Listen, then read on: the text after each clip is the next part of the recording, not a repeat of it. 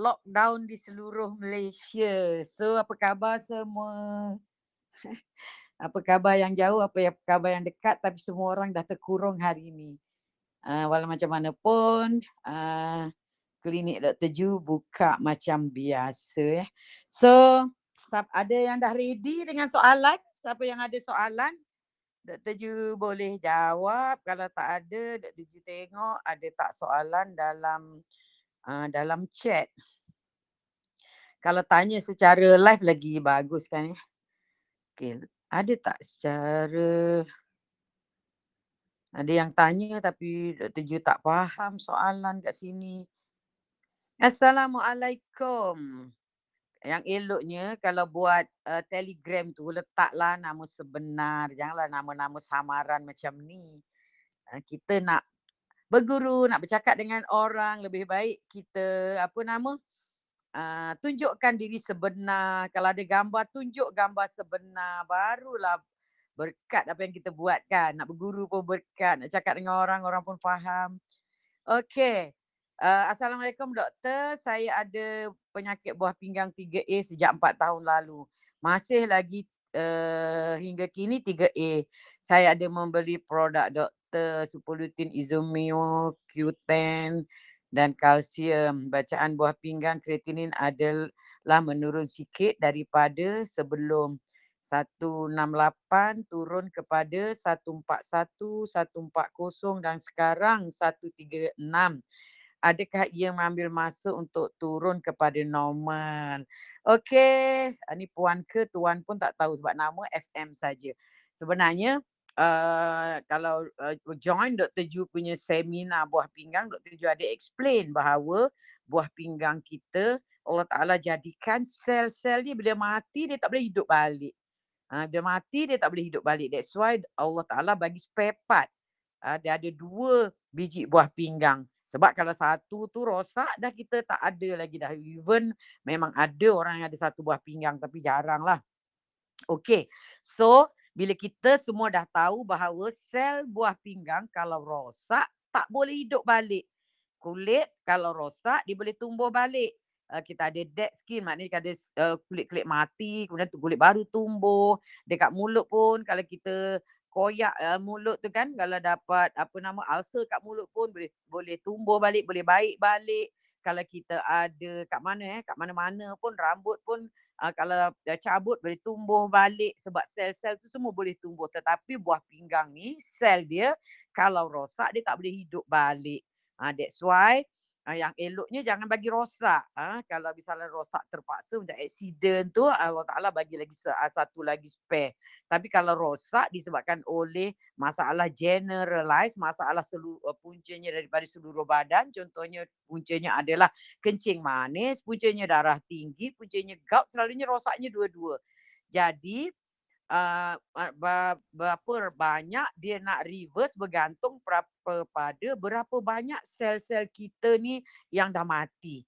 Jadi kalau cuma stage 4, uh, stage 3 lah, stage 3, 2 selalunya sel-selnya tu uh, bukannya um, uh, kadang-kadang dia tak mati pun. Dia cuma pengsan saja, pening saja, tak boleh buat kerja saja, koma saja ke macam tu lah lebih kurangnya lah.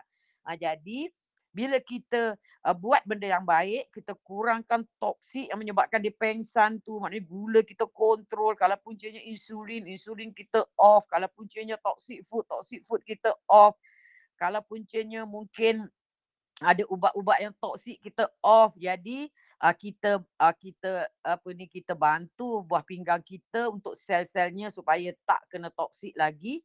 Dah lepas tu kita bagilah dia ubat, kita bagi dia nutrien, kita bagi dia suplemen, kita bagi kita ambil banyak-banyak anti-inflammatory, izumio, superlutin, apa ni dan uh, suplemen-suplemen yang natural yang baik yang baik adalah uh, ada ada efek anti-inflammatory. That's why Dr. Ji tak bagi suplemen-suplemen yang ada gula dalamnya, ada fructose dalamnya sebab fructose adalah inflammatory. Dia akan menambah teruk lagi buah pinggang kita, bukan baikkan lagi buah pinggang kita. Jadi suplemen yang terbaik memang Dr. Ji dah kaji adalah uh, Izumio dengan superlutin tu lah. So puan ni betul lah dia dah ambil Izumio superlutin dan dia punya kreatinin dah drop drop drop dari 168 41 41 turun 140 sekarang dah 136 jadi kalau dia buat terus, uh, maknanya berapa lama tak tahu. Ada orang yang sebulan dah baik. Uh, dah back to normal. Ada orang sampai tiga bulan tu tak back to normal. Ada orang dah setahun pun tak back to normal. Maknanya yang tak normal tu sebab selnya dah mati terus. Uh, jadi sekurang-kurangnya jangan bagi dia lagi banyak mati. Tapi kalau uh, stage 3A ni selalunya memang boleh uh, boleh uh, apa ni boleh apa ni boleh uh, reverse kepada stage 2. So teruskan apa yang puan ni buat betul, puan ni ambil uh, yang paling penting apa ni apa yang puan ni buat betul lah maknanya apa yang um, tidak lagi menerukkan buah pinggang kita. Kalau diabetik kontrol betul-betul diabetik kita. Jangan sampai ada gula tinggi, gula tu rosakkan buah pinggang kita. Memang it's not easy. That's why Dr. Ju buat seminar guide you all how to uh, macam mana nak bagi you punya apa ni you punya uh, gula kontrol okey itu adalah soalan yang daripada uh, apa ni chat uh, Dr. Ju official ada yang tak nak tanya secara live kat sini cuba angkat tangan ataupun uh, boleh unmute dan boleh tanya terus okey Siapa yang nak tanya lagi kat sini? Tak ada yang nak tanya? Okey. Tak ada yang nak tanya eh. Kalau tak ada yang nak tanya, dia ada lagi soalan daripada Kak Zah. Assalamualaikum doktor. Saya ada fatty liver dan angin dalam badan. Apa suplemen yang terbaik untuk merawatnya? Satu lagi, saya juga ada masalah vocal cord. Mungkin ada polip. Doktor ENT klinik menyarankan buat operation. Suara saya hari demi hari menjadi semakin serak ada cara ke doktor merawat, untuk merawatnya kedua-dua masalah dan dah berlarutan bertahun-tahun. Uh, Dr. Ju jawab pasal masalah vocal cord polyps ni. Polyps ni adalah ketumbuhan. Ketumbuhan ni kalau dah ada uh, selalunya kalau dia kecil mungkin dia boleh kecut. Tapi kalau dia dah besar selalunya tak boleh kecut. Uh, jawapannya selalunya kena potong. Tumbuh kat tangan tu Uh, jarang kan boleh kecut kan.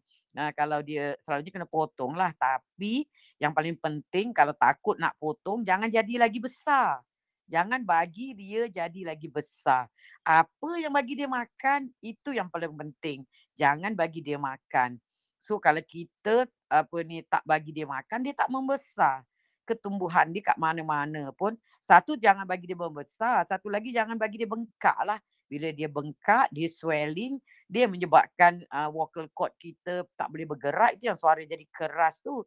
Sebab vocal cord ni adalah just macam uh, macam satu uh, dipanggil peti suara kan, peti suara dalam bahasa Melayu.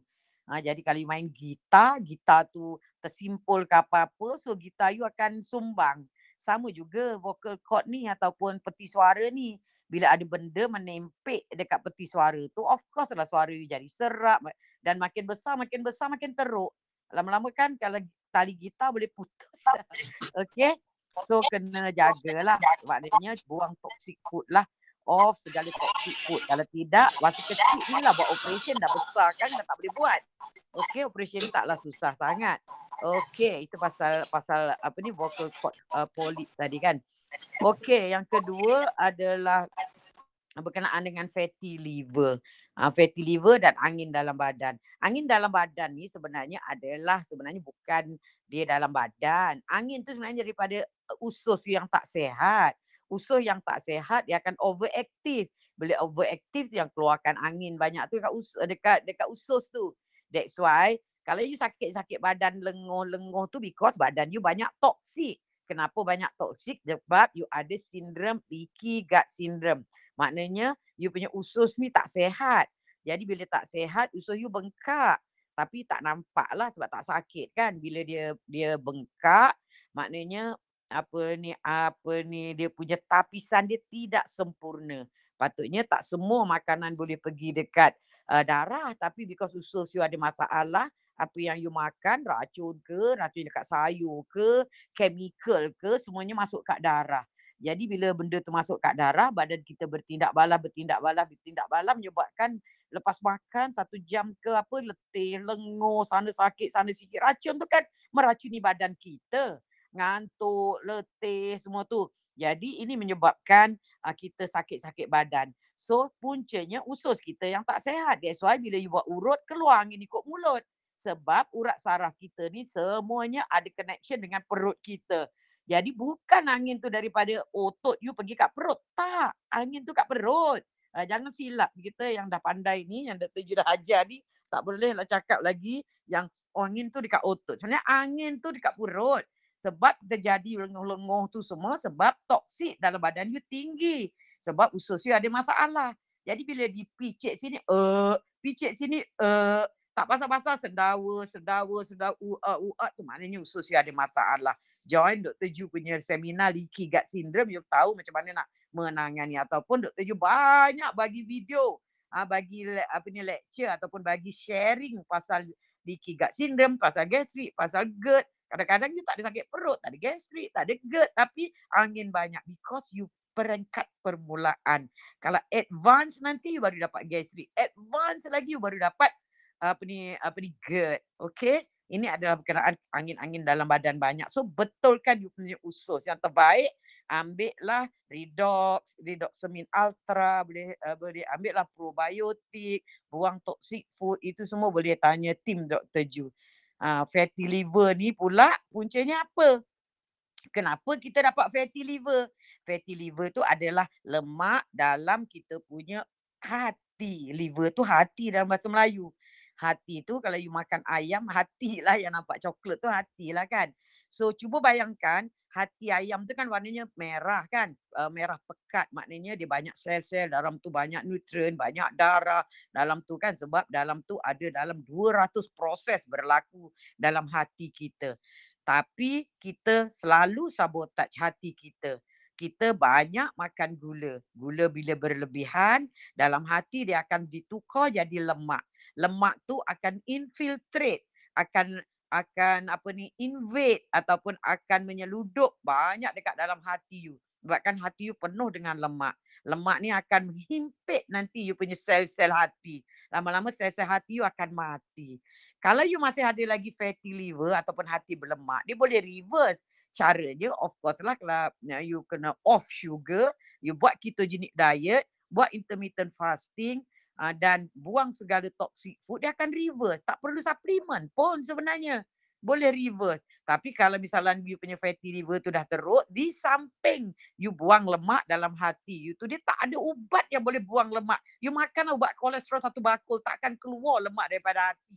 Sebab caranya adalah dengan tak ada gula, tak ada lemak baik terbentuk, lemak dalam hati kita ni akan dikeluarkan di badan untuk digunakan sebagai tenaga. Sebab Dr. Ju dah cerita sebelum ni Dr. Ju ada kawan Dr. Ju sendiri ada fatty liver. Bila dia buat ketogenic diet, intermittent fasting 28 hari je dah reverse. Dan kalau you rasa sel-sel you ada yang dah rosak ataupun dah pening-pening, you boleh ambil je Izumio tu dah dah cukup dah ataupun ambil je apa ni nutrien kalau ada suplemen yang lain pun tak kisah suplemen apa pun asal suplemen tu tak ada gula dan suplemen tu natural bagi makan sel-sel dalam hati you yang dah pening-pening tu. Okey, itu adalah berkenaan dengan fatty liver. Okey, ada siapa-siapa yang nak nak, uh, nak nak apa ni nak tanya Dr. Ju? Dr. Ju tunggu live apa ni question soalan live. Ada siapa-siapa nak tanya? Tak ada yang nak tanya lagi. Hello semua. Hari ni kan dah tak kerja. Ijai ni Encik Ijai ke Puan Ijai ni ada tak nak tanya ke dah angkat tangan ni? Uh, ya doktor. Ya, Assalamualaikum. Waalaikumsalam. Uh, ya, doktor, uh, saya nak tanyalah. Uh, saya ada dua kali keguguran second trimester. Uh, sekali tahun lepas bulan sembilan. Ya. Yeah. Uh, second time bulan dua tahun ni. Mm-mm uh, masa yang bulan sembilan tu uh, orang pihak hospital cakap uh, apa saya tak ada apa-apa masalah kesihatan lah rahim pun okey. Mm-hmm. Ah, lepas tu and then uh, bulan dua, bulan dua hari tu saya google lagi sekali. Ah, uh, tu yang nak nak tanya tu sebab rahim saya yang tak kuat ke ataupun macam mana? Mm-mm. Dia second trimester abortion ah, ni, dia selalu Aha. orang abortion first trimester. First hmm, trimester mm, tu maknanya empat bulan awal lah trimester mengandung ni uh, maknanya dia ada tiga first trimester, second trimester, third trimester. The first okay. four month, empat bulan ke bawah tu first trimester. Selalunya keguguran kalau berlaku pada first trimester, uh, majority adalah disebabkan oleh fetal abnormality. Maknanya kalau pokok tu kan, dia ada beberapa tandan tu kadang ada yang tak elok kan. Uh, maknanya okay. yang tak elok tu gugur macam tu je. Sama juga dengan kita lah. Uh, buat-buat-buat kadang ada yang tak jadi dia keluar. Ha, itu okay. adalah first trimester. Majority disebabkan oleh kalau baby tu hidup, baby tu mungkin uh, mungkin ada masalah. Mungkin baby okay. tu ada kecacatan sama ada kecacatan luar ataupun kecacatan dalam. That's why nature dia maknanya dia um, jantungnya tak terbentuk ke. That's why dia mati dalam perut dan uh, kita expel ataupun mungkin dalam badan kita banyak toksik uh, baru nak buat-buat uh, dia toksikkan baby tu uh, budak tu mati macam itulah itu first trimester banyak okay. kebanyakan apa ni abortion berlaku pada first trimester maknanya empat bulan awal uh, uh, ni kandungan. Second trimester ni jarang. Second trimester ni kalau dia berulang kebanyakannya adalah due to cervical incompetent.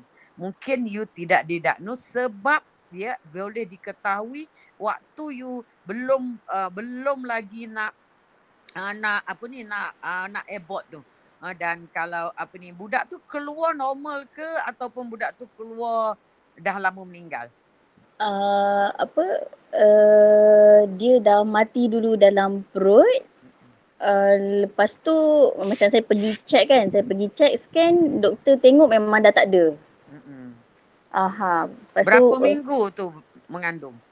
Uh, yang masa yang first time tu dah dekat lima bulan lah. Mm-hmm. Uh, yang second time yang bulan dua baru ni uh, empat bulan ke gitu. Uh, itu maknanya maknanya uh, first trimester tu. Maknanya oh. mungkin budak tu dah meninggal sebelum you buat scan tu. Kadang-kadang ah. kita tak ah. tahu. Jadi kadang-kadang kita bila kita buat scan apa tu mm-hmm uh, dia punya budak tu dah tak ada. Doktor Ju pernah beberapa kali buat scan budak orang tu tak tahu pun yang budak tu sebenarnya dah tak ada jantung dah. Sebab okay. kalau dia first trimester bila dia keluar selalunya dia memang apa ni dah apa ni dah dah lama meninggal kat dalam maknanya dia meninggal first trimester. Ha itu uh-huh. maknanya kalau dia banyak sebabnya lah tu salah satu tapi majoriti sebabnya adalah fetal abnormality maknanya uh, baby tu sendiri yang tak normal. Dr. Ju sendiri ada dua first trimester abortion sebenarnya. Dua first trimester okay. abortion maknanya kalau kita memanglah stres tapi kita kadang-kadang anggap positif. Anggap ah, positif ah, buang buruk buang buruk. Ha. The third one pun tu uh, dah bleeding-bleeding juga. Ha, itu mungkin uh, kalau macam tu kalau budaknya normal semua tu mungkin kadang-kadang hormon kita tak cukup. Kadang-kadang doktor akan inject hormon. Kalau you dah kali kedua, mungkin kali ketiga, awal-awal you dah jumpa doktor, doktor akan monitor you. Kalau dia okay. rasa perlu injection hormon, dia akan bagi hormon. Sebab kalau oh. betul-betul uh, second trimester, majority due to cervical incompetence. Maknanya, you punya cervix tu tak kuat. Cervix tu tak oh, kuat, okay. jadi bila budak tu besar, dia jatuh. Ha, jadi budak oh. tu selalunya hidup. Ha, yang itu. Mm-hmm. Ha, yang itu selalunya doktor akan jahit. Dekat cervix tu dia akan jahit dia akan cerutkan kat cervix supaya dia tak keluar. Itu pun uh, Dr. Jo ada jumpa banyak kes jugalah masa kerja kat hospital. Tapi you punya ni Dr. Jo rasa memang first trimester. So untuk oh, mengelakkan okay. benda ni berlaku jangan buat selepas dah mengandung. Sebelum mengandung ni you dah jaga. You punya nutrient uh-huh. kena cukup. You dah avoid semua toxic uh, toxic food. You dah ma- makan benda-benda yang sehat dah ambil suplemen, make sure folic acid you cukup, iron you cukup, semua cukup. Jadi bila you mengandung, apa ni, dia dah prepare. Everything is there lah. Maknanya you kena buat investigation okay. juga. Ah, maknanya buat ambil cek darah, tengok bila you setakat mana. Maknanya you, awal ni sebelum mengandung you dah, dah jaga. Bukan dah, dah jaga mengandung. makanan. Okay, ha. Ah itulah macam itulah macam saya pun dapat nasihat dia kata uh, lepas ni uh, dia suruh macam saya teruskan ambil folic acid semua kan yeah. sebab macam saya pun macam uh, merancang nak nak uh, kita nak mengandung lagi lah. Mm-hmm. Uh, uh, lepas tu macam sebelum ni pun saya ada, ada sejarah uh, baby meninggal umur 36 minggu kat dalam perut. Mm-hmm. Uh, dia ada kaitan ke doktor?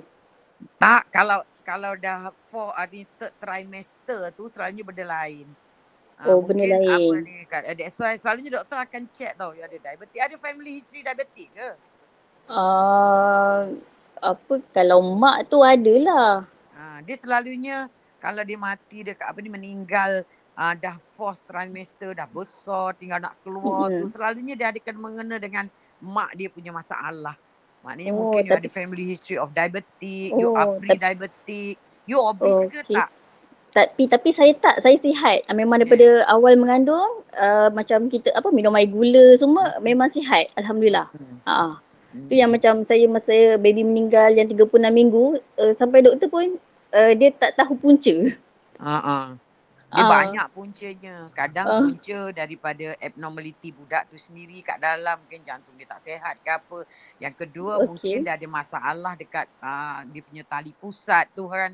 Mungkin tali pusat tu uh, ada masalah menyebabkan budak tu tak dapat makanan. Dia banyak puncanya. Oh. Hmm. Apa uh, usaha okay. lagi usaha lagi. Okey so kau macam So macam so macam sekarang ni saya punya ni saya kena ni lah ambil orang kata apa doktor tadi kata ambil acid folic, ambil apa lagi kalsium okey ke doktor? Yang senang cerita you ambil uh-huh. multivitamin yang natural je. Multivitamin oh. ambil vitamin E juga uh, dia boleh bagus untuk orang yang nak mengandung. Vitamin A. E E. E. Ah uh, Europe ah. Kalau Itu kalau pun, doktor kalau doktor kan macam vitamin doktor suggest suggest uh, you boleh ambil yang... sama ada uh, sama ada double egg daripada Nutrilite Company. Kalau you Nutrilite. banyak duit, ambil uh-huh. lutin je. Oh. Hmm. Okay. okay. Kalau tak okay. apa-apa je asal natural. Uh, yang penting natural. Ada, apa ni, uh. apa nama, uh, apa nama banyak kan DNS lah dia macam-macam asal dia natural bukan synthetic kalau you ambil folic acid synthetic pun uh, lambat mm-hmm. Okey. Kalau apa eh, nak tanya ke macam Shakely tu okey tak doktor? Saya nak okay, cubalah. Tak salah pun. Oh, kalau Shakely tu dia apa natural juga ke? Ya. Yeah. Tapi ah. tak apalah nak ambil semua jenis uh, daripada Shakely tu yang ah, betul, betul. saja. Yang perlu sajalah. Cari yang folic acid eh, yang ada ada yang ada dalam tadi ah. folic acid. Multivitamin ah. dia ke tak perlu banyak. Okey okey betul betul. Ada orang mentang-mentang tu ambil sampai ah. 10 jenis beribu eh, habis. Betul. Itu saja je. Takut. Mana je tak perlu pun. You makanan uh-huh. you tu yang buang toksik. Ha. Mm-hmm. Cari toksik-toksik. All the toksik-toksik food tu off je terus. Okay. Ah, okay, okay, okay. Macam saya pun sekarang macam dah buat jugalah macam doktor ajar apa mm-hmm. buat if kan. Mm-hmm. Ah, macam jaga makan pun memang jaga makan lah. Mm-hmm. Ah, ah, okay, okay doktor. Yang lain tu doa oh. minta ke Allah Ta'ala. Betul. Sampai rasa macam nak nak mengandung macam rasa macam nak kata fobia pun ya juga. Tak payah fobia. Yang bahagi hidup tu Allah Ta'ala. Dan yang matikan tu pun dia. So okay, kita cuma berdoa uh-huh. je lah. Berusaha oh. dan berdoa.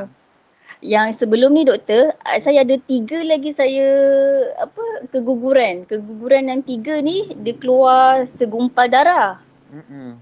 Ah, lepas tu yang dua ni dia dah jadi janin lah. Dah nampak bentuk baby Uh-huh. Dah nampak bentuk baby tangan, kaki, tulang belakang semua dah uh-huh. nampak dah.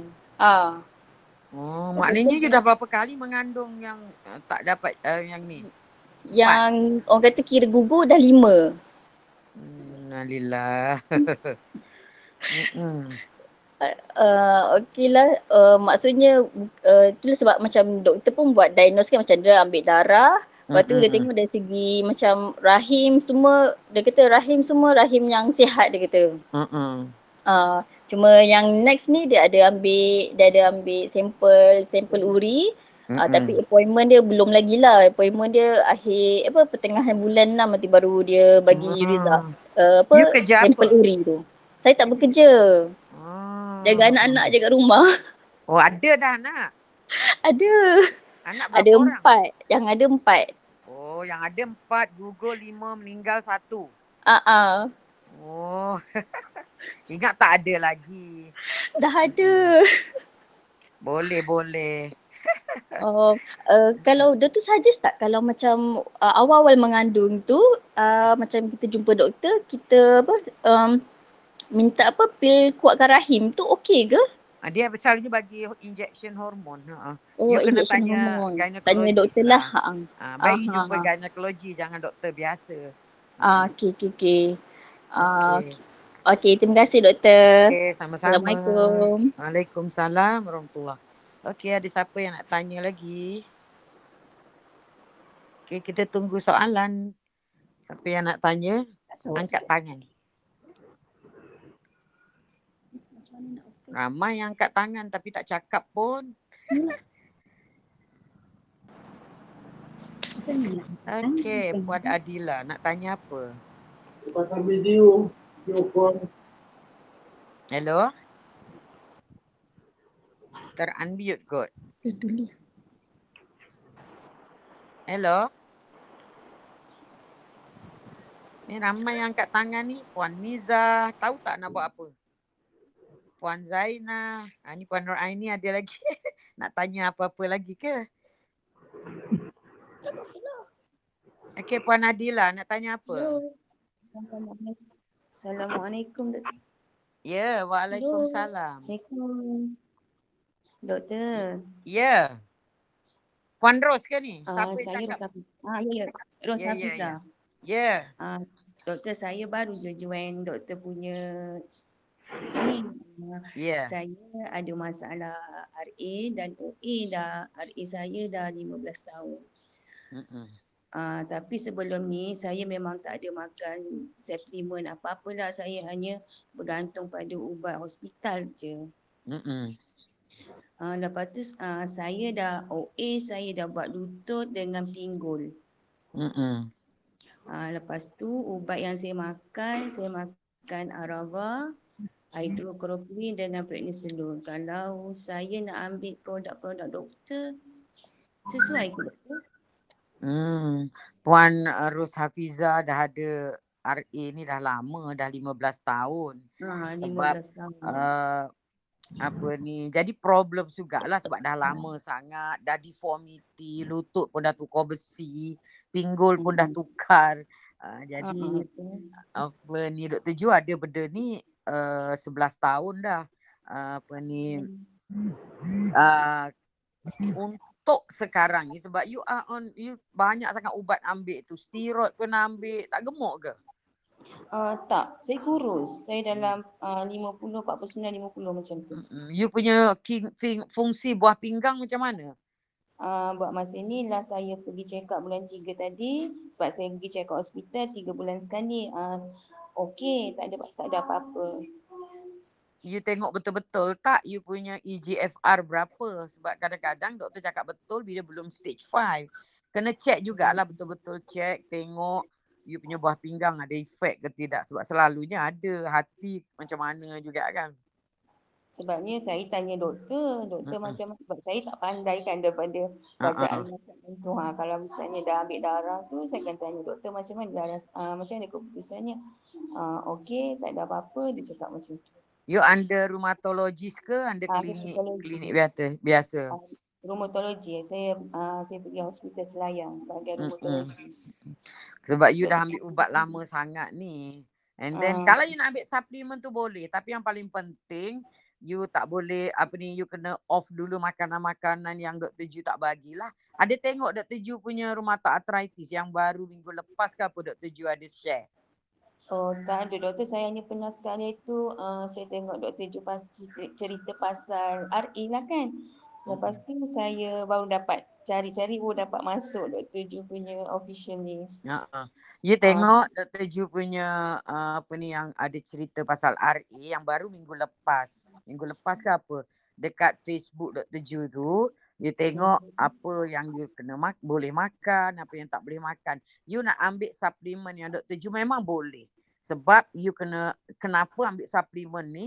sebab you kena fikir dalam hati you kena you nak off ubat se, uh, se apa ni uh, sebanyak yang boleh lah Tapi yang kalau Dr. Ju akan suruh off yang pertamanya steroid tu dulu lah prednisolone tu dulu. Ataupun Oh. salah satu daripada ubat you punya cytotoxic drug tu. Ha, benda ni selalunya Dr. Ju coach lah. Coach betul-betul what to do semua. Sebab benda ni uh, individual kan. Benda ni apa ni personal kan. Benda ni panjang ceritanya. Kalau puan nak ambil suplemen yang Dr. Ju ambil memanglah boleh. Sure boleh. Ambil Izumi, ambil super lutein macam Dr. Ju ambil. Tapi yang paling penting is apa yang puan tak boleh ambil. Ha, itu yang paling penting. Maknanya uh, uh, kalau kita tak nak bergantung pada ubat lah. Sebab berapa lama kita nak bergantung pada ubat takkan Hmm, semua hidup doktor. kon. Seiyu, Sebab- uh, semua. Mm-mm. Sebabnya kan doktor, se- uh, saya tak pernah tinggal ubat ubat yang doktor bagi. Mm-mm. Tapi saya punya sendi saya still juga sakit. Mm-mm. Sebab saya- you tak jaga makan lah. Maknanya makanan you banyak yang tak boleh. Apa yang you buang daripada makanan you? makan ni saya uh, tapi saya tak ada sebab saya tak tahu macam mana uh, orang yang ada RA ni apa yang boleh dia makan, apa yang dia tak boleh makan. Sebab saya baru dengar dalam seminggu seminggu lebih ni daripada doktor Ju, uh, doktor Ju kata tak boleh makan tepung, tak boleh makan uh, gula. Yeah. Ah, Itu you saya just follow je. Follow je apa yang Dr. Ju cakap tu. Kemudian nanti ah, kalau you nak ambil suplemen yang Dr. Ju saja you boleh ambil. Lepas tu you boleh sendiri off ubat tu satu persatu. Tak perlu pun off semua pun.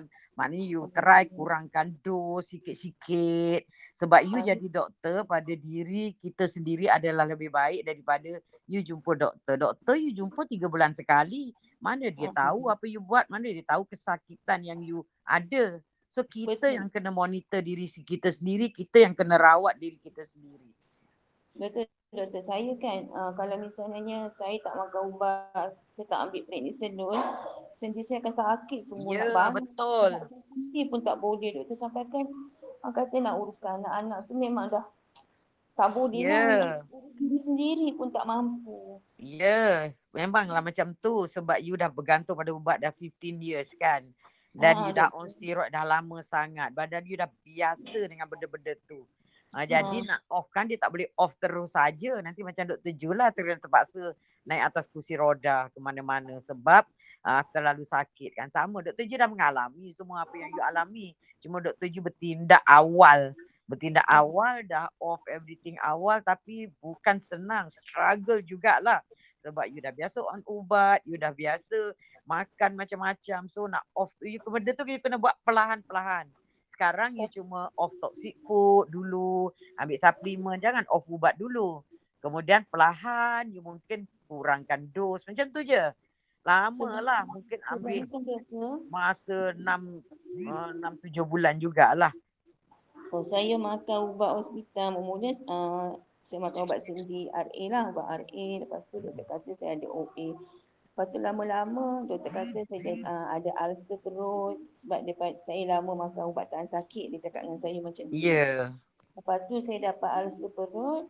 Uh, dia stopkan saya ubat tahan sakit. Dia hanya cakap dengan saya kalau sakit dia bagi saya Panadol je, paracetamol. Mm-mm. Lepas tu dia bagi ubat saya uh, ubat untuk ulcer. Saya makan ubat ulcer dan uh, sekarang ni uh, doktor dah stopkan saya ubat ulcer sebab dia kata ulcer perut saya dah okey. Mm-mm. Tapi Ada sakit perut dah? Uh, sekarang ni uh, ulcer tu dah tak ada lah sebab saya rasa pun macam perut saya tak, tak ada sakit hanya macam kalau macam angin macam gastrik tu ada. Sebab ni kalau saya makan, kalau macam saya tak makan perut saya tak sakit doktor. Nanti kan kalau saya makan sikit je saya rasa perut saya macam berangin lah. Ya, yeah. selagi Juga- perut you tak baik, selagi you ada masalah perut tu, selagi tu rheumatoid arthritis you tak boleh baik. That's Macam why Dr. Ju akan, uh, you boleh coach dengan Dr. Ju lah. You boleh uh, call team Dr. Ju buat personal coaching dengan Dr. Ju. Maksudnya macam mana tu doktor? Saya tak faham doktor. Uh, nanti puan, nanti mungkin uh, tim Dr. Ju hubungi puan dah senang. Okay? Nanti Dr. Ju Oh. akan suruh tim Dr. Ju hubungi puan. Uh, bagi Oh. tahu apa nak buat semua. Uh, nanti uh, senang lah sebab ni lebih uh, pada personal kan. Okay? Ha, betul betul sebab ni Ah, saya ah. tak tahu nak nak ke mana kan. Ah boleh, boleh. Hmm. Dr. Ju boleh bantu insya-Allah sebab saya ada pengalaman kan. Okay? Ha, tapi itulah doktor orang kata dapat buat uruskan diri sendiri, anak-anak dah buat kerja dalam rumah pun dah syukur Alhamdulillah doktor. Okey, insyaAllah. Terima kasih doktor. Okey, sama-sama. Okey, Puan Rotipa dia nak tanya ke? Ada doktor. Ya. Ah, doktor, eh, kalau parmelon tu saya ambil malam 4 biji boleh ke doktor? Paramelon malam 4 biji. Ah. Eloknya eloknya ambil dua je lah. Oh, Tak perlu eloknya. Empat. Nanti kan Oh. sayang benda tu. Oh, Ah. yelah itulah saya ambil empat tiap hari ambil empat, empat. Uh, baik you Ah. you spacekan je. Bukan. Ambil malam Ah. dengan pagi. Lagi Ah, sebab- better lah. Eh, Sebab saya puasa kan doktor, saya selalu puasa.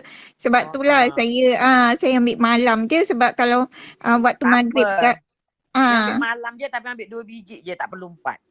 oh ambil dua biji je. Ah, Lepas ah. tu doktor saya nak makan super lutein tu saya minat sangat nak Ah, makan super lutein tu. Ah, Lepas tu uh, saya ni memang minat kalau suplemen-suplemen ni memang peminat lah tak tahulah Ya, ya. sebab ah lepas tu kalau saya ambil lutein tu saya boleh ke ambil omega 3, vitamin Oh, D. Tak perlu. Omega 3 tak perlu. Dalam tu ada omega 3 yang terbaik, yang paling baik sekali kat dunia. Sebab daripada apa ni saintis punya kajian tu. Maknanya you tak perlu add lagi. Yang ada tu dah cukup dah. Kalau you ada Ah. makanlah habiskan. Ah yelah ada. Mm. Lepas tu vitamin D boleh ambil ke doktor? Ah, Vitamin D boleh. Lepas tu uh, C redox tu saya boleh teruskan kan? Ah boleh teruskan. Ah, tak ada masalah. Oh alhamdulillah. Lepas tu saya cakap lah dengan suami saya super lutein ni the best kalau seisi rumah pun boleh saya kata. Ya, Tapi dia sure. Yang ha, tak bestnya tu pocketnya lah. Tu je. saya cakap lah sebi- bukan banyak pun sebiji sehari je. Yeah. Saya kata. Mm-mm. Ah. Ya, yeah, okay. itu je lah doktor. Okay. Terima kasih doktor. Sama-sama. Puan Mahani nak tanya apa? Okay, Assalamualaikum doktor. Waalaikumsalam Okay, uh, saya ada masalah diabetes Ya. tetapi telah mengamalkanlah pemakanan sihat seperti yang disarankan oleh Dr. Ju lah. Saya tak ambil gula putih kan. Uh, cuma saya nak tanya, uh, saya selalu sakit kak, ke- dekat perut betih tu, dekat betih tu bila ni selalu sakit lah bila kita pegang tu dia macam sakit. Saya nak tanya adakah ia disebabkan oleh masalah diabetes tu atau masalah lain? Dan apa Sakit dekat betis ya. ha, Dekat betis tu apa ni dia banyak puncanya. Kalau Hmm. bukan sebab kita uh, apa ni makna gunakan betis tu kadang-kadang kita gunakan betis tu jalan banyak ke elektrik Setakat ni tak ada, ah, Ya. setakat ni tak adalah jalan banyak pun sebab saya cikgu, kemudian saya sekarang ni pun BDR tak ada jalan-jalan banyak kan. Hmm. Ha, cuma saya Ya, nak- itu penyakit lah tu. Penyakit, Penyakit. uh, apa ni penyakit myalgia. Maknanya penyakit uh, samalah kalau kita ada sakit kat tempat lain. Maknanya ni otot you ada masalah lah tu. Ah, otot. Tapi kalau you apa ni selalunya memang ada kena dengan diabetes jugalah. Selalunya Hmm. mungkin apa ni darah ada blockage dekat kita punya salur darah yang bagi makan kita punya otot tu menyebabkan otot kita ni tak cukup nutrien menyebabkan itu menyebabkan otot kita ni uh, apa ni bengkak sakit selalunya kalau diabetes memang ada kena mengena benda tu sebabkan maknanya you ambil benda yang baik nanti dia akan akan hilang sendiri. Lah tapi bukan cepat lah sebab kita bukan ambil painkiller kan. Kalau you dah Hmm. mengamalkan benda yang betul uh, dah apa ni buat benda yang betul dah manage stress ubat-ubat tu you pun bukan ubat-ubat yang ada apa ni apa ni nama yang menyebabkan banyak inflammation. Selalunya betis akan okey you ada ambil ubat uh, kolesterol ke ubat-ubat Tak ada, tak ada menyebabkan setakat, sakit setakat ni setakat ni saya cuma ambil yang doktor bagi tu ubat yang metformin lah metformin Ya, untuk ya, ya. diabetes.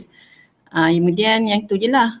ah Ah okey cuma lah tu ah okey cuma satu lagi saya saya nak bagi tahu lah saya ada ah, dah sal- minum kopi Bosta yang Dr. Ju tu.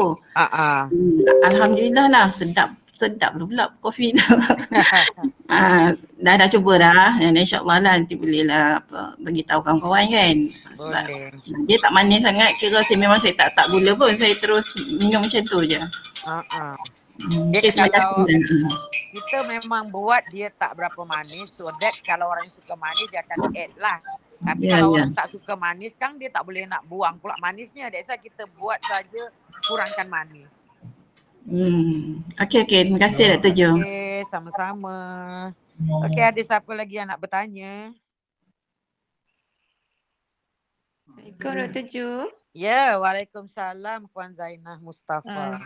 Saya dari Terengganu nak tanya um, orang yang dah buah rahim boleh makan kecil ratu ke doktor? Ya, boleh memang kena makan. Dia buang Sebab- rahim saja apa ataupun ovary juga dibuang. Uh, saya hari tu uh, umur umur 49 hari tu buang rahim sebab fibroid, uh, ovari masih ada. Oh, and then uh, you ada masalah macam ada ada kesan-kesan macam nak menopause ke tak ada? Sekarang saya dah rasa semua tu doktor yang uh, hot flush, lepas tu tak ada nafsu dengan suami, kekeringan semua tu. Ha, boleh ambil. Memang bukan boleh, kena ambil.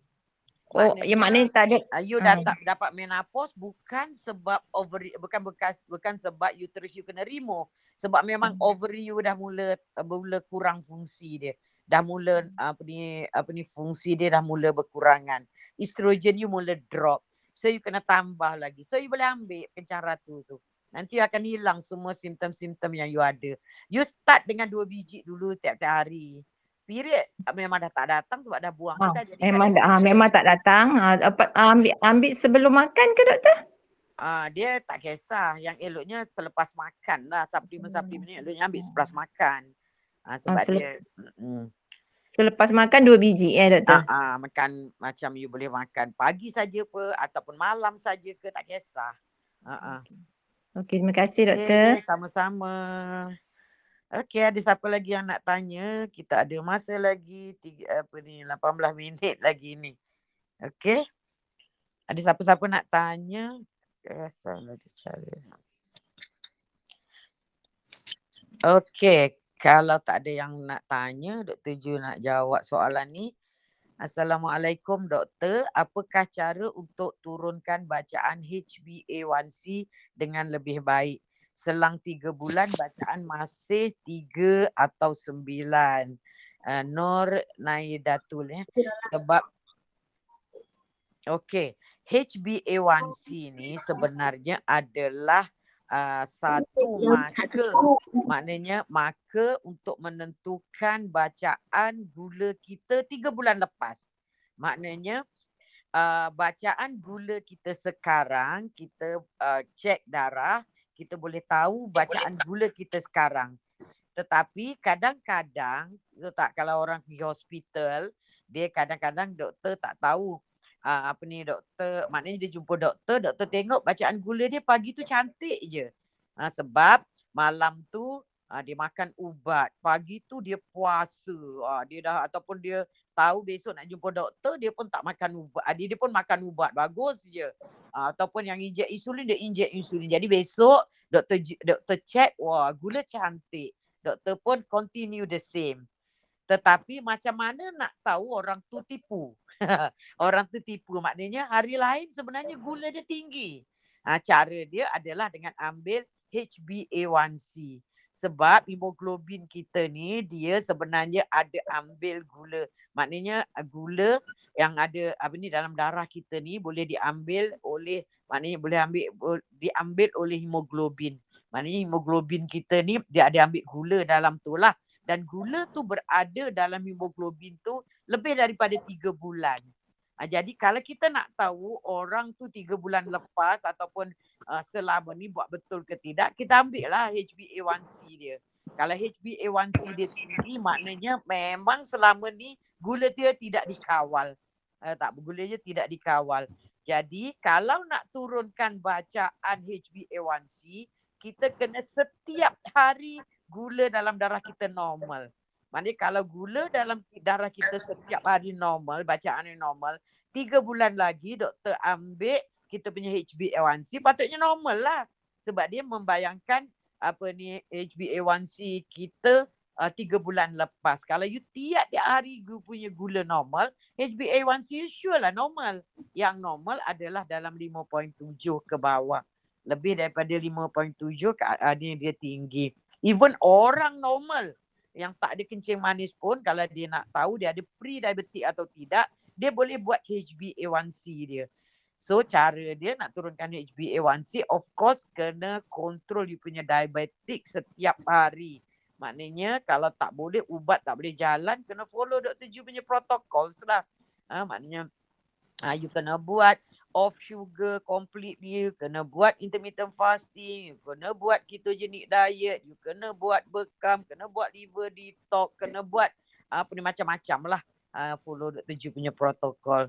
So kalau uh, belum pernah join Dr. Ju punya seminar boleh join apa ni 26 hari bulan ni. Benda ni jarang kita buat jadi kalau buat ni better you all join. Bayar pun tak sampai RM20 pun. Kalau tak join tu memanglah saja cek pasal. Okay. Ada siapa-siapa lagi yang nak tanya? Puan Chu ni nak tanya ke? Assalamualaikum Dr. Ju. Ya, yeah, Waalaikumsalam Puan. Uh, saya uh, diabetes. Ya. Yeah. Dah stop gula since 2020 sampai sekarang. Ya. Yeah. Kemudian uh, saya buat IF. Uh, tapi gula saya, saya cuma tak mampu nak buat keto diet je. Mm-hmm. Uh, dan gula saya HbA1c tu still 6 point something. 6 point something tu lagi better lah daripada 8, 9 je orang ni ada yang 11. Saya start daripada 7 je actually. Lepas tu yeah. uh, dia orang bagi ubat-ubat-ubat makan. Uh-uh. Then after, sekarang ni saya sekarang makan ubat sekarang, apa? Uh, Junamed. Junamed eh. Junamed ha, ni is uh, metformin campur dengan campur dengan apa eh? Campur dengan dimicron eh. Janu eh dia cakap. Eh? Janu tu apa entah.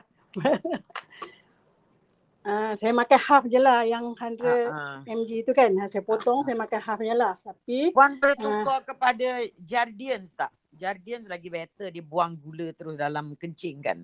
Oh, sebelum ni memang doktor bagi kat saya dua jenis ni, Genumet and Jardians. Genumet ni dia dah dua ubat. Uh-huh. Yang kalau you nak tukar, you uh-huh. boleh ambil sama ada you ambil gelas zambi, dua ubat uh-huh. juga tapi dalam tu ada Jardian ataupun Jardian sahaja campur metformin. Metformin yang ambil low dose 500 sahaja. Jardian yang hospital ambil... punya. Kalau yang metformin 500 dos boleh. tu boleh. Boleh. Tapi tapi saya macam tak sesuai tu. Mm-mm. You ambil yang slow release SR ataupun extended release XR. Maknanya you makan satu hari satu saja. Ya itu apa? Uh, Junamed ah? Uh? Bukan metformin ni lah because Genumed ni dalamnya metformin juga. Uh-huh. Tapi dia campur dengan glycoside dalam sebuah ubat. Mm-hmm. Kalau dia tak berkesan, you kena tam- tambah juga ataupun you tukar je ambil metformin dengan apa ni Jardian sebab Jardian lebih efektif lah. Okay. Ada obesity ke puan? Ya. Yeah. Ada obesity? Uh, saya dah turun berat kepada daripada 89 kepada 70. 70 wow. range 70 hingga 73 lah. Ah, kalau you dia tak nak turun lagi daripada 70. akan turun lagi 10 kilo. Kalau you ambil kalau, jardin, you akan turun lagi. Kalau macam mana? Kalau ambil jardin, you akan turun lagi 10 kilo. Cepat sangat. Because dia okay. akan turunkan insulin dalam badan kita. Ha, tapi saya baca jardin ni macam side effect dia kepada buah pinggang. Tak. Itu ha? Dr. Ju pergi sendiri dekat uh, apa ni nama uh, apa ni lecture yang dibagi oleh nephrologist. Even okay. nephrologist tu cadangkan uh-huh. orang yang ada masalah buah pinggang ambil uh, Jardian. Tapi oh, doktor-doktor kat sana yang lain pula dia sebab dia uh, dia masalahnya sekarang dekat dekat dalam dekat uh, dekat hospital ni kita uh-huh. dirawat ikut uh, ikut maknanya apa ni uh, dia ikut tak tak merawat manusia tu secara keseluruhan. Doktor uh-huh. pinggang lain, doktor diabetik lain, doktor uh-huh. lain, doktor ni lain. So doktor uh-huh. ni kata ni, doktor ni kata ni. Jadi dia orang kadang-kadang kalau dia apa ni tak update dia punya knowledge, upgrade dia punya knowledge, kadang-kadang uh-huh. ada cakap ni tak boleh ni buatkan buah pinggang. Sedangkan uh-huh. dulu Dr. Ju pun dulu ingat macam tu. Tapi uh-huh. bila pergi dua kali Dr. Ju pergi lecture daripada apa ni doktor uh, nefrologis yang berlainan. Dua-dua suruh bagi orang yang ada masalah buah pinggang early stage diabetic bagi Jardian. Because dia Aha. kata dia akan increase you punya urine flow. So you punya buah Oh. pinggang getting better. Ha, Ha, ha, tadi ha, ha. maknanya ni berlawanan dengan apa yang nefrolo apa ni apa ni endokrinologi cakap. Jadi ha. orang ni patutnya ber, apa ni bergabung ke. Sebab Dr. Ju bagi dekat patient Dr. Ju pun memang bagus. jadian saya. Ha, jadi Hmm, hmm. Sa- kalau lagi satu pernah ambil saya. banyak, ambil half Aha. je, ambil 10 milligram je pun boleh. Oh, okay. Ha, yang bujur tu saya cut half lah. Macam tu. Ha, kemudian you ambil tambah jardian. Kalau you Hmm. ambil 25 milligram, you patah dua. Kalau you ambil Okay. 10 milligram, you ambil satu. Selalunya Dr. Ju suruh ambil yang 25 milligram sebab dia jimat lah, you patah dua. Ha. Harganya lagi murah daripada Ha. ambil 10 milligram. Ha, betul. Ha. Okey, Okay. lagi satu. Mm-mm. Uh, saya mm, minum VCO dengan uh, olive oil setiap pagi. Ya, ya. Kemudian uh, lepas minum ni saya akan membuang lah kan. Ha. Tapi saya rasa uh, macam pening tu kenapa doktor? Ah, sebab you ambil VCO lepas tu membuang lah. Maknanya you makan VCO, VCO tu irritate you punya stomach, you jadi buang. Itu maknanya VCO tu tak absorb pun dalam you punya badan. jadi ada juga Huh? orang yang bila ambil I VCO, see. Lepas tu saya ah, nak buat macam mana? nah dia VCO ni Aha. yang elok dia ambil with food lah. With food, maknanya you kena makan lah. Ya, saya You makan kena, with food. Uh, saya minum VCO ni dan saya makan nasi terus. yeah. Ha. Oh, Lepas maknanya makan nasi tu around 10 minutes macam tu, uh, dia dah rasa pulas lah perut. Ah. macam iyalah mak maknanya dia macam dia irritate you punya stomach kan. Gangguan. Sebab dalam VCO tu dia ada Ha, tapi tak ada tak bahaya ke doktor? Tak. Dalam Ha. VCO tu dia ada everything. Ha, jadi dia ada linoleic acid, dia ada capric acid, caproic. Ramai orang yang dia allergic kepada linoleic acid ni. Ha, jadi dia Aha. pening kepala. That's why kadang-kadang Hmm. Dr. Ju suruh ambil je MCT. MCT memang selalunya sebab dia dah tapis kan. Ada Mhm. benda yang uh, apa yang kita tak tak tak boleh tolerate, ah you boleh tolerate. So kalau MCT makan MCT ni apa doktor?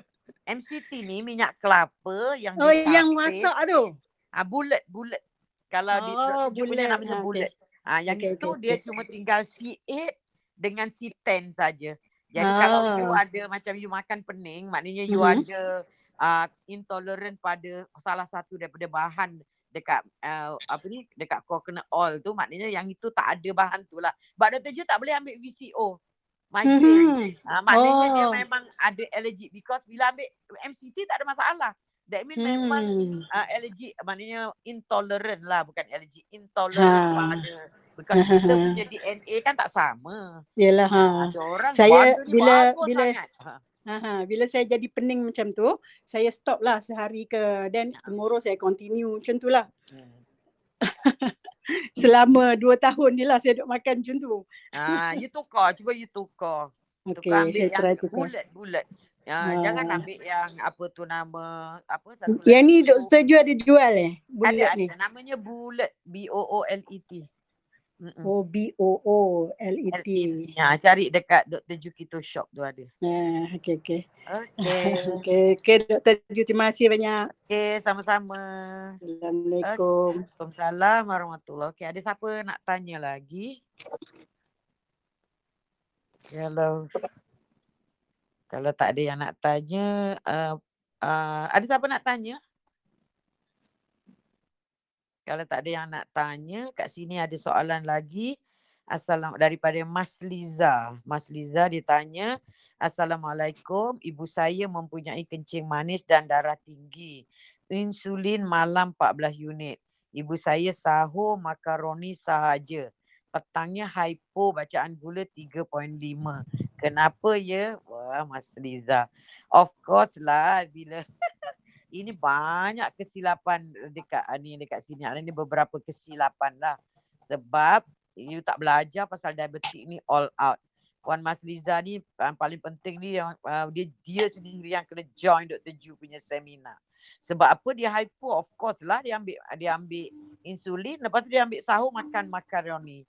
Makaroni tu high dia punya uh, dia punya apa ni uh, glycemic index, glycemic load, gula akan meroket, insulin tadi ambil semua gula tu masuk dalam dia punya sel, Jadi dia akan dia dapat hypo lah. Tak, sa- tak sampai petang pun kadang dah hypo. Jadi orang yang kencing lagi satu kena tahu eh insulin tu toksik.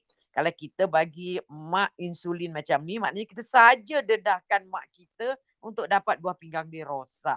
Jadi kena belajar macam mana nak turun nak off insulin ni. Ha, jadi kena belajar betul-betul macam nak off insulin ni. Dia tak boleh je saja-saja off saja. Nanti gula meroket kalau tak tahu.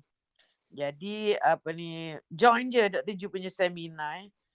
Insulin 14 unit. Yang tu tinggi juga tu. Sahur tu patutnya tak boleh ambil makaroni tu.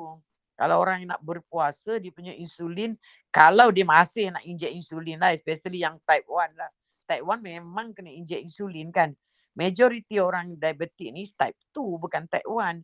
Type 2 insulin dah tinggi dalam badan kita masuk lagi insulin. Sedangkan type 2 adalah due to insulin resistant. Apa yang berlaku nanti mak Puan Mas Liza ni akan makin gemuk, makin gemuk dan uh, lepas tu satu-satu organ dia akan rosak. Okey. Uh, sebelum Dr. Ju tutup, ada siapa-siapa nak tanya lagi? Assalamualaikum doktor, saya nak tanya. Ya, yeah, Waalaikumsalam Puan Lia. Masalah mak saya, dia ada masalah buah pinggang. Hari tu pergi bacaannya kreatinin dah 313 doktor. Ya. Yeah. Okey, lepas tu hari tu saya ada join uh, doktor punya seminar. Ya, yeah, ya. Yeah. Uh, dia tak boleh makan protein daripada haiwan kan doktor? Ya, yeah, ya. Yeah. Okey, kalau macam tu boleh tak um, makan uh, tahu, tempe? Boleh. Dia boleh. Dia cakapkan tadi boleh. Boleh. Uh, boleh susu boleh. daripada soya boleh doktor? Boleh. Susu daripada almond yang paling bagus. Susu daripada um, soya. Almond pun bagus kan. Tapi kadang kalau ada yang jual tu kan ada gula kan doktor? Ya, yeah, cari yang almond. Doktor Ju ada ada pun jual uh, susu almond yang tanpa gula. Dekat yang RM18 tu ya? Ah, ya, ya. Dia memang mahal. Uh. Yang then, yang uh, lagi satu, su, apa tu air olimio tu doktor ya? Ya, ya. Itu sangat-sangat ni sebab mak you dah stage 5 tu. Itulah sebabnya saya rasa um, bacaannya dalam masa sebulan tu doktor. Hari tu 270. Tiba-tiba um, baru 2-3 hari lepas jumpa doktor naik 313. Wah, tinggi tu. Baik dia cepat-cepat you cepat-cepat bagi dia olimio tu. Tak tahulah ada stok ke tidak. Kalau tak ada stok olimio ambil izumio pun tak apa. Kalau ah. tak ada sebab kan sekarang ni kan PKP ni susah kita tak boleh nak pergi ambil very, very difficult nak dapatkan stok. Apa yang ada ambil je dulu asalkan dia cepat. Ni. Nah, Kalau paling teruk okay. pun tak ada SLBP BP tak tahu ada tidak rasanya ada lagi. Uh, ambil supulutin hmm. ke kalau tak ada supulutin ambil je to covid ke janji ada something untuk bagi makan dia punya sel tu. Jangan biarkan macam tu je. Tunggu aje. Pergi dekat Itulah. hujan tak pakai payung kan. Ha. Lepas tu yang kopi tu pun boleh doktor bagi dia. Kopi doktor kopi jual. Kopi Bosta tu boleh. Ha. Ah, okey okey. Umur dia okay. berapa? Mak ni umur berapa? 67. Oh 67 boleh. Ibu doktor Ju ah. ada dulu sebelum ni ada satu makcik tu stage 5 juga. End stage. Uh-huh. Uh, dia selalu ambil kopi uh, kopi Bosta ni. Dia suka. Hmm. Uh, sebab dia tak nak kat lapar kan because coffee booster ni untuk elak daripada kita lapar. As long as oh. dia tak ada gastritis, tak ada masalah. So bila you bagi-bagi, you bagi apa yang dia boleh. Even Dr. Ju nanti ada, kalau you all nak lah, kalau tak tahu nak buat ke apa, kita ada flaxseed punya wrap, wrap ni.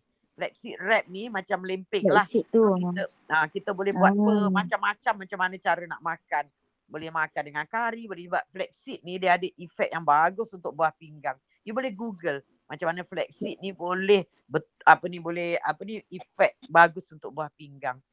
So yang doktor dijual juga kan flaxseed tu? Ada. Yang tepungnya pun ada, yang yang dah siap buat wrap pun ada. Boleh tanya je tim Dr. Ju. Mungkin kita belum ah. letak dekat ni kita punya uh, store tapi dekat uh, kita sebab cuti ni masa PKP ni tak ada benda yang buat. So ada staff yang yang tak tahu nak buat apa tu kita suruh buat rap ni. buat uh. homemade homemade. Uh. Nah, okey doktor. Yang lagi satu tu hari tu saya ada terbaca yang doktor uh, ada jual satu suplemen tu yang dua untuk dua minggu yang RM70 untuk kolesterol tu doktor.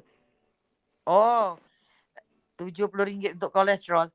Ubat tu uh, ni sebab uh, bukan su- suplemen tu sebenarnya tak ada kat Malaysia. Dia ada kat Singapura saja. Itu sangat mahal. Satu botol RM70 sekali minum teguk je. Oh ya ke? Ha, Saya tapi ingatkan tak ada kat Malaysia. minggu. Dulu Dr. Jo yang selalu ambil benda tu sangat bagus sangat. Tapi itulah kat Malaysia tak ada. Nak sekarang Ah, ah. PKP pun nak post pun tak boleh sebab dia liquid kan. Ah, okey okey okey Kalau doktor. Tu kolesterol you sajalah. tinggi yang paling bagusnya you cari puncanya, buang puncanya je. And then suplemen tu untuk hilangkan radang, apa-apa radang dalam badan you, radang tu kurang, kolesterol you akan drop. Susah sangat buat bekam je tiap bulan nanti dia drop sebab dia memang dah dah ada Oh. kajian kan. Ha ah. Okey okey doktor. Terima kasih tu Okey, saja. sama-sama. Ah, sebelum tu Doktor, Ya. doktor, tunggu. Saya nak tanya lagi doktor. Doktor Ya. kata kalau be, kalau bekam tu bagus. Macam saya ni adalah kurus. Kurus sangat dah. Tinggal 44 kg dah. Mm-mm. Boleh ke buat bekam sebab saya kena GERD ni? Oh, boleh, tak ada masalah bekam. Because bekam Oh. tak nguruskan badan pun. Dia Oh. nanti makin gemuk ada. Oh, okey doktor saya nak tanya, uh, kenapa saya uh, walaupun saya dah IF, saya dah puasa semua, uh, tapi saya kurus sangat 44. Semua jiran saya takut tengok saya. Ah, Tapi saya tak ada exercise. You ambil botol tu, you hari-hari you besarkan you punya otot. Ah, nanti you tumbuk dia. ah, saya buat you exercise besarkan basikal. muscle. Eh, saya kayu besarkan basikal. muscle. Kayu basikal yang yang yang tak jalan tu boleh ke doktor? Yang kayu itu basikal yang itu besarkan peha je. Besarkan juga you punya lutut ni. Eh, lutut pula tangan semua tu. Macam Oh, Ah, dia kena bes, kena buat exercise. Kita buat biasa-biasa tu is exercise untuk jantung. Dia bukannya bina otot. Bina otot ni dia kena exercise satu satu benda gitu kan. Tak ada kerja Ah. PKP ni boleh buat pun. Yelah, jiran-jiran saya. Jiran-jiran saya sampai takut tengok saya. Dia kata kurusnya lah, dia kata tak saya apa. kata Nanti you punya GERD semua baik tu hilang lah. Kumuk balik kan. Okay. itulah uh, doktor, saya nak tanya lagi. Ah. Saya ni uh, uh, uh, saya walaupun saya buat IF semua, tapi saya still lagi susah nak buang air besar doktor. Dua hari sekali baru buang air besar. Uh, apa ni minum air banyak eh. Minum air banyak. Uh, macam kad- uh, waktu buka puasa, saya buatlah uh, ni uh, green tea. Saya blender uh, apa ni uh, timun, buah timun. Saya blender Mm-mm. ambil sikit uh, buah apa, uh, buah apple. Lepas Mm-mm. tu uh, saya ambil sayur apa tu yang doktor suruh tu yang apa dah lupa saya kalau cakap dengan doktor yang panjang-panjang tu. Ah. Ah, saya blend. Lepas tu saya oh, lepas makan nasi baru uh, setengah jam baru saya minum air tu. Mm-mm. Tapi tak susah nak berak eh. Ah, Kadang-kadang susah nak berak ni tak ada benda dia nak keluar. betul. ada benda nak keluar macam nak berak sebab kita makan sikit kan. Ah, lepas tu satu lagi saya nak tanya doktor, Ha. kalau uh, IF tu lepas tu doktor kata 16 jam je. Lepas tu tengah hari saya makan nasi. Contohlah Ha. saya makan nasi. Ha. Lepas tu pet, tengah ada pukul 3 ke 4 tu boleh ke saya buat lempeng gunakan Boleh. gunakan gunakan Boleh. doktor Buju punya tepung tu macam Boleh tepung sebelum pukul almond. 6. Makanlah Oh, sebelum pukul 6. You dah lah kurus. Makan je sebelum pukul 6. Ha. oh okey. Lepas tu susu kambing boleh ambil doktor tengah hari? Boleh. Susu kambing Ah. boleh. Oh, maksudnya IF tu saya buat dari malam. Saya start habis makan pukul 8 tu sampai 16 jam. Lepas tu Ya. bila dah makan tengah hari tu eh, buat antara pukul uh, 12 sampai pukul 6 petang tu saya bolehlah makan apa-apa ya doktor Ya, ya? yeah. boleh boleh. Yang you tak allergic lah. Oh, iyalah. Uh, InsyaAllah. Terima kasih doktor. Okey, sama-sama. Okey semua, dah pukul 11 lebih. Itu saja untuk hari ini. Kita sambung besok ya. Okey, Assalamualaikum warahmatullahi wabarakatuh. Jaga diri baik-baik ya. Bye.